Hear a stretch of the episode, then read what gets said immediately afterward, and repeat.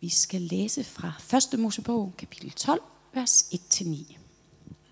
Herren sagde til Abram, Forlad dit land og din slægt og din fars hus og drag til det land, jeg vil vise dig. Jeg vil gøre dig til et stort folk og velsigne dig. Jeg vil gøre dit navn stort, og du skal være en velsignelse. Jeg vil velsigne dem, der velsigner dig, og den, der forbander dig, vil jeg forbande. I dig skal alle jordens slægter velsignes. Så drog Abram afsted, sådan som Herren havde befalet ham, og Lot drog med ham. Abram var 75 år, da han forlod Karen.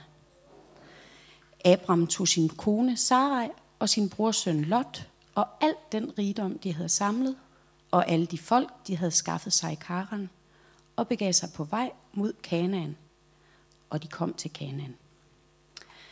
Abraham drog gennem landet og kom til Sikhems helligsted til orakel Den Dengang boede kananæerne i landet.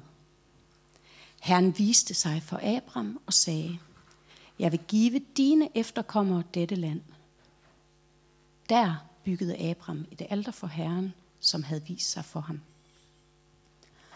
Derfra drog han videre mod bjerglandet øst for Betel, og han slog sit telt op mellem Betel i vest og Ej i øst.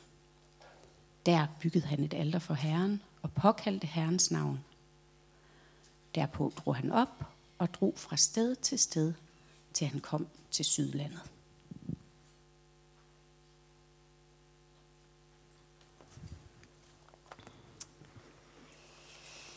Godmorgen til jer, sådan officielt for mig. Der er jo sagt godmorgen her rundt omkring. Øh, det er rigtigt, jeg hedder Bodil, og jeg har fået lov at være prædikant her hos øh, jer i dag. Og ja, det er rigtigt, jeg har en fortid som generalsekretær i Israels Missionen.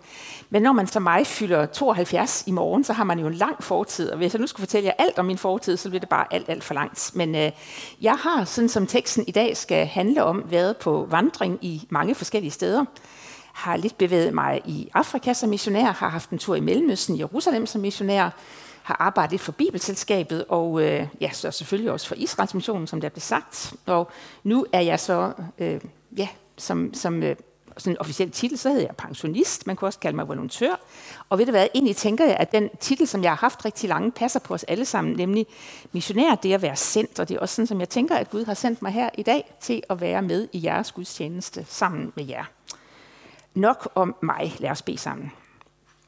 Her gør det sådan, at øh, de ord, som vi skal lytte til, for hver enkelt af os bliver til ord for dig, øh, som rammer vores ører, rammer vores hjerte, der hvor du ser, at vi har brug for at møde dig. Det beder vi om i dit navn. Amen. Det der med at være på vandring, det kan jo godt ligesom synes, at er det egentlig et grundvilkår for os mennesker i dag? Jeg ved ikke, om nogen af jer, ligesom mig, har set den der film, Nybyggerne. Øh, en, en fantastisk øh, flot film, men også stærk film, som jo faktisk fortæller en historie om, hvordan omkring halvdelen af Sveriges befolkning begav sig på vandring eller udvandrede. Ikke fordi de havde lyst, men fordi nøden tvang dem til det. Øh, I dag er det sådan, at der aldrig har været så mange mennesker i verden, som har boet et sted, som de ikke kalder hjem, altså været displaced, som man kalder det. Aldrig har der været så mange mennesker i dag, som har været på vandring, som er på vandring. Øh, og det kan der være mange forskellige grunde til. Øh, men i hvert fald, når vi læser den bibelske fortælling, så er det egentlig ikke noget nyt, det at være på vandring. Vi har sunget en sang, som meget godt slår det der tema an. Vi har hørt fortællingen, starten på Abraham fortælling, som jo også bliver sådan en, ikke en vandrehistorie, sådan som vi forstår vandrehistorie, men i hvert fald en fortælling om vandring. Og hvordan er det egentlig, at både de mennesker, som vi møder i dag på vores vandring, mennesker, som er på vandring, og så den bibelske historie om Guds folk, der næsten altid bevæger sig fra et sted til et andet. Hvordan er det, at det kan blive en, øh, noget, som, som får os til at stanse op, kan blive til spejlbilleder for os, noget, som måske giver os selv retning på vores liv, men i hvert fald også får lov at og udfordre sig, udfordre os. Jeg tænker sådan meget på den der fortælling om den barmhjertige samaritaner, hvor der står om en præst og en levit, at de tilfældigvis kom den der vej. Sådan er der nogle gange tilfælde, som gør, at vi også møder mennesker på vandring. Og hvordan er det så, vi møder dem? Og kan den historie, som vi lige har hørt i dag, og som jo fortsætter op igennem den bibelske historie, kan den blive en hjælp til os i vores møde med de her mennesker? Hvordan er det, vi har det, når alle de der, som er på vandring, om vi så kalder dem emigranter, vi kalder dem flygtninge, eller hvad vi nu kalder dem. Øh, jeg har selv en del at gøre med øh, internationale studerende, som jo også på mange måder er på en vandring i deres liv, og i hvert fald befinder sig et sted, hvor de er fremmede. Hvordan kan de her historier, vores konkrete historier, vores egen historie, og så den bibelske historie blive noget, som giver os inspiration og giver os retning? Hvordan er det, når de kommer forbi de der mennesker? Hvad får man mest lyst til sådan at trække sig væk fra havelågen, så man ikke ser den gå forbi? Træder vi uden for havelågen og siger, hvem er du? Hvordan har du det? Eller forsøger vi egentlig sådan ikke at få øjenkontakt med dem, så de kommer til at forstyrre den vandring, som vi selv er på, hvor den måske skulle have været en gave og en opgave og en udfordring til os. Det er noget af det, det skal handle om i dag. Øh, keltisk spiritualitet har taler om det at være i følgeskab med Jesus. Og det er vel egentlig en, måde, en anden måde at sige discipleskab på. Taler om det som det at være på vandring. Og er der noget, som den bibelske historie fortæller os om, det er det jo, at Guds folk altid har været på vandring. Hvad enten de var det, som de selv skulle beskrive det senere hen, vi var udlændinge og fremmede i Ægypten, øh, eller de vandrede, fordi de skulle på vej til det forjættede land, sådan som vi har Abraham-historien i dag, eller de flygtede på grund af hungersnød eller krig. Uanset, Guds folk har altid været på vandring. Og ved hvad, det kan godt nogle gange lyde lidt negativt, det der med, at man er på vandring, krig, ulykke, oversvømmelse, tsunami, øh, hvad ved jeg, hungersnød og sådan noget der. Men egentlig er der jo noget meget livsbekræftende i det, at folk vandrer. For det er jo egentlig et udtryk for, at man ikke vil give slip på livet. Og der, hvor livsvilkårene bliver så vanskelige, at det bliver svært at holde fast i livet, så flytter vi os, bevæger os for at få liv. Og tænk, så det er jo egentlig også det, som driver de mange mennesker, som vi møder på vores vej i dag. De vil så gerne leve. De vil så gerne overleve. Ja, så det godt ske, at vi nogle gange synes, at de bare egentlig vil de bare leve bedre, end det, hvor de kunne, uanset hvad. Så er drivkraften til det at flytte sig, kommer fra det, at man gerne vil leve, at vi vil livet. Der er noget livsbekræftende i det, når vi møder de her mennesker. Og sagen er jo, at den bibelske historie ikke kan fortælles, uden at vi må bruge ord som opbrud, nybrud, exodus, udgang, være fremmed, være på vej. Der er en, det, er, det, er, det bevæger sig konstant, når vi læser den bibelske historie. Og er det egentlig ikke tankevækkende, at det sted, som Gud ligesom har udvalgt til at være, jeg mener, hele jorden er hans, ikke? han kunne have valgt mange steder i hele den verden, som er hans, til at lade den her historie, som, som spejler, hvem han er, den kunne udspille sig mange forskellige steder, men den udspiller sig i et lille bitte område, hvor livet altid er skrøbeligt. Altså hvor ørken hele tiden sådan trænger sig på, hvor man ikke aldrig ved, hvor meget vand der kommer, hvor Nilen aldrig går over sine bredder, for der er ikke nogen Nilflod, der bare automatisk vander hele jorden. Det er også et område, hvor stormagterne, enten de så var i syd som Ægypten, eller de var i nord som Syrien og Babylon, altid har været i krig mod hinanden. Og lige præcis det stykke, hvor vi møder Guds folk, og vi møder historien om Gud og hans folk, er ofte været sådan en krigsskueplads. Altså Guds historie foregår et sted, hvor livet er skrøbeligt hvor livet er afhængigt af, at Gud hver dag rækker livet. Hvor det er nødvendigt, at han giver vand, han giver sol, for at marken kan give korn, eller vinmarkerne kan give druer. Når Gud nu kunne have valgt det hele, hvorfor vælger han så sådan et skrøbeligt sted? Er det egentlig i sin barmhjertighed? For at vi aldrig nogensinde må komme dertil, hvor vi tror, at vi kan klare os selv. Men hvor livet altid tydeligt bliver noget, som rækkes os, noget som kommer til os, af Guds hånd. Jeg tænker, at det, som måske kan ligne en, noget svært, noget vanskeligt, en forbandelse, det at være på ørkenvandring træls. Måske netop ligger der noget, et guldkorn i det, for i ørkenen ved man, at livet er skrøbeligt, og at livet er noget, som kommer til os, som må rækkes os, og som aldrig kan blive en selvfølge. vandring, og så det at blive være tvunget på vej til at bryde op, eller måske nogle gange selv ønske det som en del af vores liv, uanset. Hvis ikke det er sådan for os personligt, så er det i hvert fald den historie, som vi er en del af. At livet, vores liv, mit liv som menneske, er noget, som har en begyndelse. Lige nu er jeg her, men jeg ved også, at det ikke bliver ved. Det holder op en dag. Uanset, uanset hvad vi gør, også rent videnskabeligt, så kommer livet med en udløbsdato. Og det har vi til fælles, uanset vores forskellige, vores liv i øvrigt former sig. Og det er som sagt, det er på den vandring, vi møder de her mennesker. Vi møder de bibelske personer, vi møder Abraham, vi møder de andre patriarker, senere hen profeterne, hele Guds folk. Og egentlig også på den vandring, vi møder Jesus, som jo også konstant bevæger sig. Og når han giver slip på sine disciple, så sender han dem også ud. Hvordan kan den historie blive til tolkningsnøgler for os selv, så vi finder retning, så vi finder mål, noget som vi kan orientere os ud fra. Som sagt, så startede vi historien i dag med Abraham. Og øh, som jeg har forstået det, så er I på vej med sådan en vandring med en masse af de store personer fra Bibelen. Og jeg har så fået lov at prøve at lukke historien om Abraham lidt mere op for jer. Egentlig møder vi ham jo sådan til synlædende sådan fra en helt ny start, og alligevel så, så, så er der jo en forhistorie.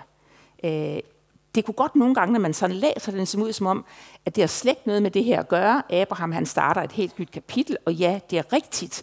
Men vi forstår kun, hvad det er, Gud gør med Abraham, hvis vi lige skæler til de første kapitler i Bibelen, og ser, at vi har historien om Adam og Eva i paradisets have, som jo også bliver sendt på vandring, eller i hvert fald sendt ud af paradisets have.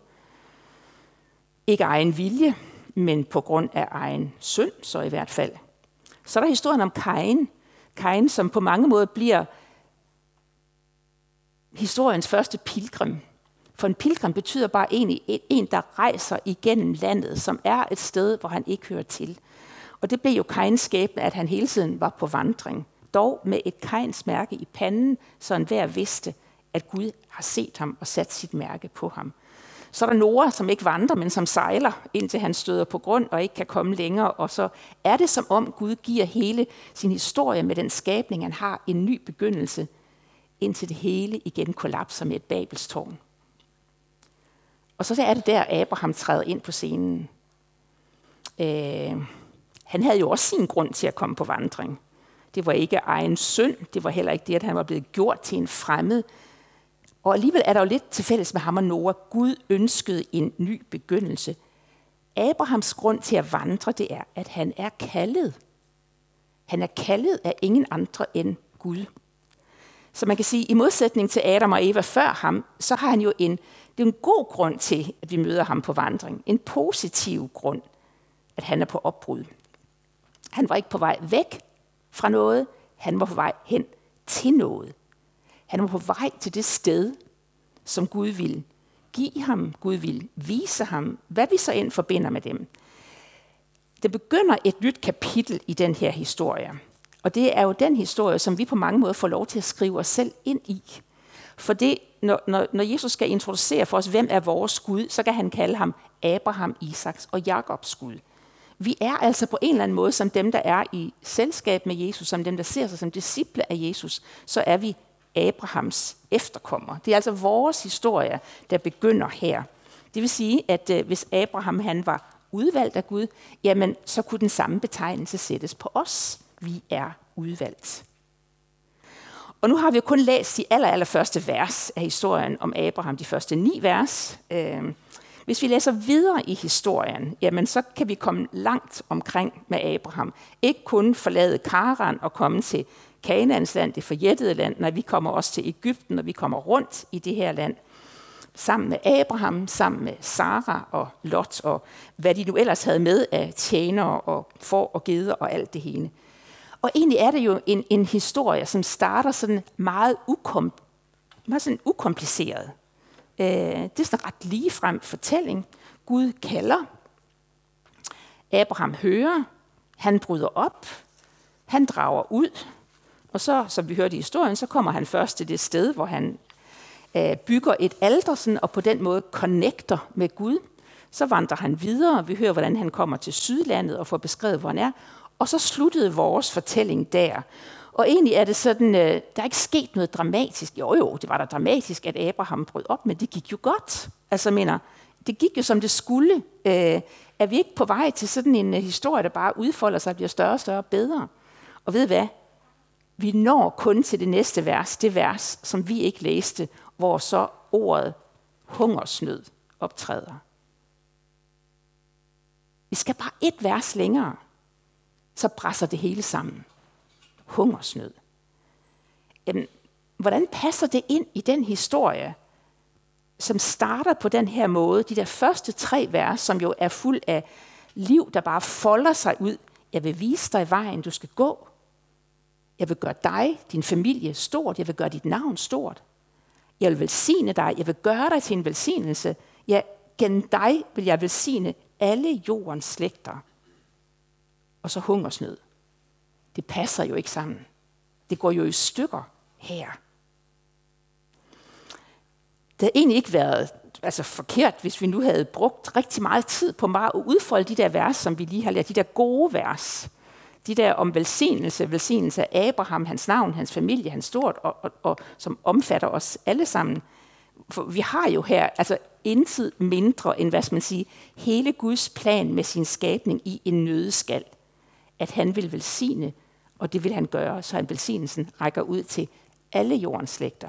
Så det, der bræst i grus med Babelstårnet, igen skal blive til en virkelighed. Og det her det er faktisk ord, som hvis vi læser videre, så bliver de gentaget igen og igen og igen igennem Abraham fortælling. Det er altså egentlig det her, der er essensen af fortællingen af Abraham. Og der er jo rigtig meget i de her historier, som viser os, hvem Gud er. At Gud handler på grund af sig selv. På grund af det, der bor i Guds hjerte. Det er en fortælling om Abraham, som får os vide, at Gud handler for sit navns skyld. Kan det godt sådan lyde sådan lidt, øh, mm, nå, kunne du ikke lige sådan der, skal du ikke dele lidt med os? Men ved hvad, er det ikke bare godt, at når Gud handler, så gør han det på grund af noget, der bor i hans hjerte, og ikke hvad han ser i vores hjerte. Men som sagt, vi, vi, vi skal ikke udfolde den der store frelseshistorie, det havde ellers været os, men det kan I sikkert gøre en anden gang. Nu, nu er vi på vej med patriarker og de her historieskikkelser, og vi er på vej med Abraham. Og det vi kan lære af ham, og måske endnu mere, hvad vi kan lære om Gud igennem Abraham, for det er jo egentlig det, der er interessant. Hvad viser historien om Abraham os om Abrahams Gud? Og hvad viser det for os, hvad det vil sige i dag at være Abrahams efterkommere. Og er det ikke værd at bemærke, for nu har vi snakket så meget om vandring, og det at gå og bryde op og være på vej og sådan noget. Egentlig er det aller, aller første ord, som Abraham får at vide, det er ikke, at du skal gå. Det er, at du skal forlade. Det er, at du skal give slip på noget. Han skulle forlade sit land. Han skulle forlade sin slægt, sin fars hus alt det, som var hjemmebane for Abraham, alt det, som han kendte og som hvis man siger, beskrev, hvem han var.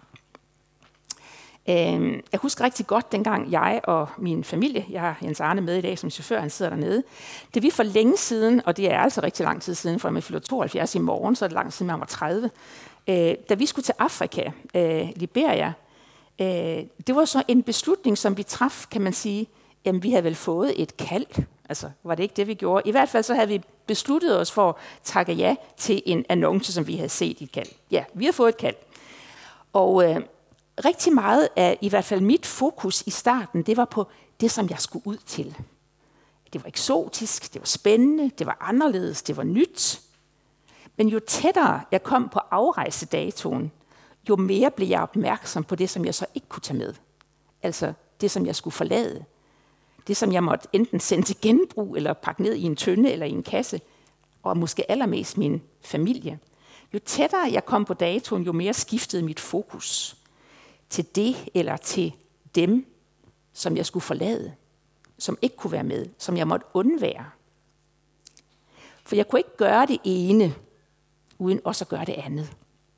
Jeg kunne ikke rejse, jeg kunne ikke følge et kald, uden også at forlade alt det, som jeg kendte. Og det, som var så helt konkret for os dengang, det gælder jo faktisk altid. det gælder egentlig for alle, at når vi i vores liv vælger discipleskab, så vælger vi at komme på vandring. For det er jo det, det handler om, discipleskab, at være på vandring med Jesus. Og man skal altså ikke til Afrika for at blive missionær. For det at være en kristen, det at være en Abrahams efterkommer, det at være en disciple af Jesus, det er at være en missionær, det er at være sendt. Der er noget i Abrahams historien, som gælder for os alle, uanset. Og det indebærer blandt andet at træde ud af den zone, som, hvad skal man sige, som er vores komfortzone. Der hvor vi ligesom siger, her har jeg styr på det, her har jeg tjek på det. Man kan sige, at discipleskab er en slags mesterlærer. Man kommer bare aldrig til eksamen, for den fortsætter hele livet igennem. For det er at følges med mesteren. Og det lyder jo godt og trygt godt ikke at gå sammen med Jesus, men hvor er det lige, vi kommer hen, når vi render efter ham? Når vi følges med Jesus, hvor tager den vej os så hen? Ja, hvis vi ser sådan helt konkret på historien i det nye testamente, så er det der, vi møder de spedalske. Det er der, vi møder dem, som har mistet kontrollen over deres liv, fordi onde ånder har taget magten. Det er der, vi møder de syge og sønderbrudte. Det er der, vi møder de andre. Altså derude på grænsen til Samaria, eller på grænsen nordpå, op til det syrisk-fynikiske område, hvor de taler et andet sprog og tror på en anden måde og har grise og, og sådan nogle ting. Hvor er det, vi kommer hen, når vi går efter Jesus? Vi kommer på udebane, kommer et sted hen, hvor vi har flere spørgsmål, end vi har svar. Hvor det er mere nødvendigt, at vi bruger vores ører, end vi bruger vores mund, at vi lytter og er til stede. Sådan var det også for Abraham. Og så kan man spørge, Abraham, var det land, du havde, den familie, du kom fra, din fars hus og sådan noget, var der egentlig noget, var der noget galt med dem, siden Gud sagde, at du skal forlade det? Eller siger det os bare noget om, hvem Gud er, og hvordan Gud handler? At Gud altid begynder forfra. At han skaber ud af ingenting. At han ikke handler ved sådan at småreparere på det, som allerede er når Gud skaber, så nyskaber han. Og det er vores redning. Og så kan man godt sige, jamen, har jeg, jeg mener, er mit liv der ikke værdifuldt? Har, har jeg da ikke noget, altså er der ikke noget i mig, som er godt? Ved Guds hjælp og lidt håndkraft, kan vi så ikke godt bruge det, jeg har? Og jo, men Gud vil det bedre, og han ved bedre. Vi ser noget i historien med Abraham og Sara, som måske er sådan meget øh, øh, kendetegnende for det her, og for hvordan vi har det. Fordi et stykke hen i historien, så er det blevet svært for Sara, det der med at sidde stille og vente. Vente på, at hun får børn, for hun bliver ældre og ældre, og der sker ingenting. Og så er hun der en handlekraftig kvinde, der tænker, jamen det kan jeg da godt finde ud af, hvad vi gør ved. For ved hvad Abraham, han har ikke fået børn, fordi jeg ikke har født. Hvad nu hvis min trælkvinde Hagar, hun i stedet for føder børn til Abraham, så får han jo børn. Og det var så hendes måde ligesom sige, at hjælpe Gud lidt på vej med det, som nu hun havde at gøre godt med. Og ikke at Gud ikke velsignede Ismael, for det gjorde han faktisk. Både Hagar og Ismael er stadigvæk under Guds velsignelse.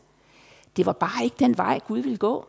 Han havde ikke brug for Saras forsøg på at hjælpe ham på vej med det, som han havde i gang i. Abraham han kunne heller ikke helt dy sig for at komme med sine løsninger, da han synes, at det gik lidt sløvt med det, som Gud havde gang i. Han siger, hvad nu med, at Eliezer i stedet for bliver den, der overtager biksen efter mig, så kan det fortsætte med ham. Men Gud havde ikke brug for hverken Saras kreative løsning. Han havde heller ikke brug for Abrahams kreative løsning. For han ville og han vil noget nyt. Det gamle er forbi. Noget nyt er blevet til. Giv slip og bryd op. Det er det, det indebærer at forlade. Giv slip. Bryd op. Bryd op for det, vi kender. Det, vi er. Det, vi måske har i os selv. Men det er også her, vi møder Abraham og kan spejle os i ham og høre det, som Gud sagde til Abraham, siger han også til os. Jeg vil vise dig. Jeg vil velsigne dig. Jeg går med. Ja, mere end det. Jeg går foran. Det var noget, som Jakob han oplevede, da han kommer til Betel, efter at han er på flugt fra sin frygt fra sin bror Esau, på flugt fra sin egen løgn over for sit gamle far. Og pludselig, da han overnatter der i Betel, og ser den der stige, som forbinder himmel og jord, så bryder han ud og siger, Gud er jo på dette sted. Jeg vidste det bare ikke. Sådan er det. Gud er der. Gud går foran. For det er nemlig også en del af det at være i discipellærer hos mesteren Jesus sammen med Abraham, at Gud går med. At Gud er der allerede. Selv når vi kluder i det som en anden Jakob. Vi kan også spejle os i Abrahams tvivl, Abrahams fejl. For hvad var det, han gjorde, dengang vi kommer til vers 10 i fortællingen, og ordet hungersnød bliver en del af fortællingen? Da hungersnød ramte det forjættede land, det er næsten som om hungersnød og det forjættede land, der er et eller andet, der skuer i vores forventninger i hvert fald. Det var den gang Abraham for første gang oplevede, eller ikke for første gang, for anden gang oplevede det at blive fremmed. Det fremmed i Ægypten. Det var også der, hvor han kom derhen, hvor løgn blev en del af hans historie. For han løj om, hvem Sara var, af frygt for, at han ville miste livet, hvis det gik op for Farao, at det var hans kone. Måske kan vi ikke genkende både til det med frygten, frygten for det fremmede, frygten for vores eget liv. Kan vi også ikke genkende til at være, hvor frygten, at vores løsning på frygten bliver løgn. Den løgn, der fulgte med, hvad enten vi lyver for os selv, eller vi lyver over for andre. Men hvis vi tør blive længe nok i den der situation, i selskab med Abraham, så kan vi se, at selv der gav Gud ikke slip. Selv der holdt Gud fast i Abraham. At når Gud lover, at han vil velsigne, lover at gå med og være med, ja, så betyder det altså ikke, at der ikke kan være hungersnød. Det betyder heller ikke, at tvivl ikke nogen gange sætter sig i vores sind. Eller der kan være andet, som truer og som virker i modsætning til et liv i det forjættede land.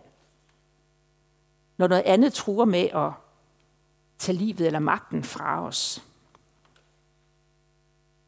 Men når tvivl bliver til anfægtelse, og vi oplever at kunne stå der på nippet til at droppe det med Gud, for det holder jo alligevel ikke.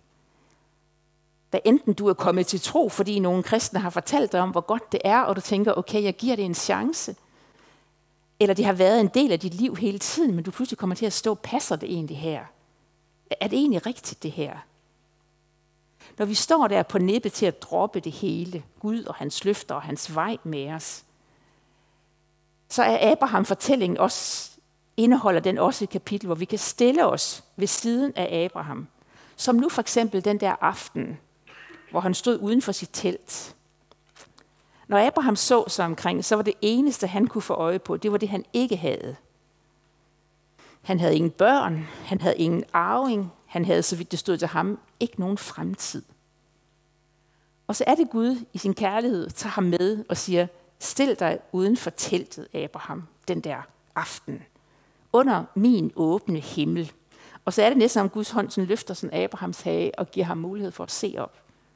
Og siger, Abraham, hvad ser du? Og så siger Gud til ham, sådan er jeg. Så talrige, og så rige er mine løfter til dig. Så mange skal dine arvinger blive. Jeg har hverken glemt dig eller gemt mig selv for dig. Og sådan kan vi, hvis det bliver vores situation, at vi bedst kan få øje på det, som vi ikke har. Stille os ved siden af Abraham, under en åben himmel, uden for vores eget telt. Og så blive mindet om, eller måske igen helt konkret høre det sagt til os. Mit kald og mine løfter fortryder jeg ikke. Det kan jeg ikke. Jeg er jo Gud. Jeg handler på grund af det, der bor i mit eget hjerte. Jeg handler for mit eget navns skyld. Øh, Paulus' ven Timotius var måske kommet lidt i en samme situation, hvor han bedst kunne få øje på det, som han ikke var. Det han ikke havde. Og der er det, Paulus skriver de her ord til ham. Er vi døde med ham, med Kristus, så skal vi også leve med ham. Holder vi ud, så skal vi være konger med ham. Fornægter vi ham, så vil han ikke fornægte os. Nej, vil han også fornægte os. Er vi utro, så forbliver han dog tro. Hvorfor? Han kan ikke fornægte sig selv.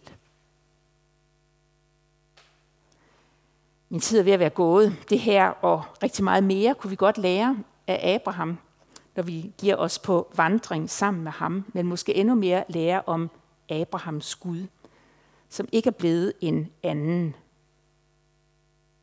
I selskab med Abraham på den vej minder os om, hvad Guds velsignelse er. Og der er altså godt er plads til hungersnød. At der også kan være plads til tvivl. Og at Guds veje nogle gange synes møjsommelige omveje, og vi har lyst til at tage genveje og finde egne løsninger. Men også hvor det er, som det her afrikanske ordsprog, jeg citerede til at starte med, egentlig er rigtigt, at det er, når vi forlader, at vi kan finde. It is only the one who leaves who will find. Altså at den, som forlader, tør giver slip, vil finde. Eller som vi synger i den her salme, vi kan række vores hænder frem som tomme skåle, og der opleve, at de bliver fyldt. Må vi ture give slip på vores eget og lade Gud slippe til? Må vi finde og opleve at blive fundet af ham, som også i dag leder efter de fortabte. Amen.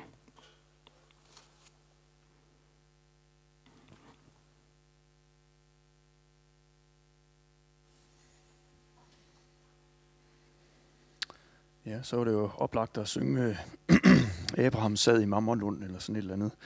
Men den har jeg simpelthen øh, sunget for mange trælse versioner af med min kristendomslærer der i Vinderup Kommuneskole en gang i 80'erne. Så det, det kunne jeg ikke lige. Men så kunne man også synge en af de der børnesange, jeg har skrevet, Gud er altid med, er du med, og så videre. Det synes jeg heller ikke lige. Men så var der den her sang, som jeg nu skal synge, og som vi skal høre Guds stemme igennem, øh, som, øh, som jeg håber kommer til at tale øh, sammen med det, Bodil har sagt, og Gud har talt allerede i den her gudstjeneste, hvor Guds stemme lyder øh, til os og, og i os, og jeg håber, det vil give genklang.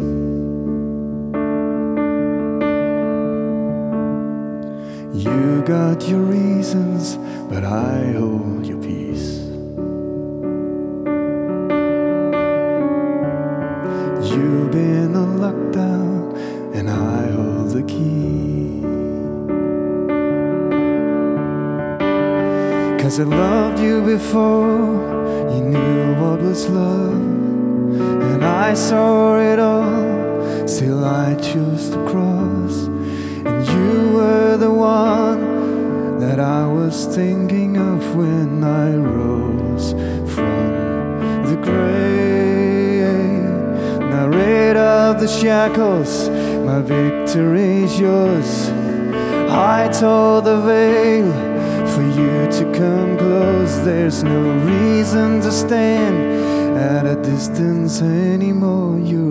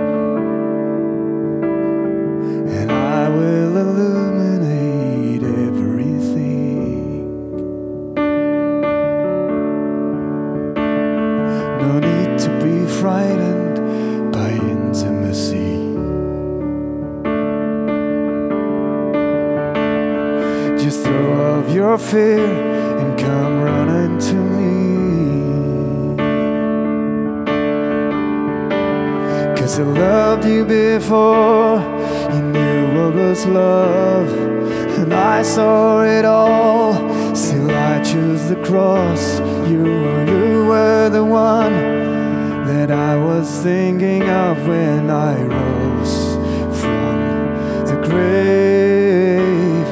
Now rid out the shackles, my victory is yours. Cause I tore the veil for you to come close. There's no reason to stand at a distance anymore. You're not far from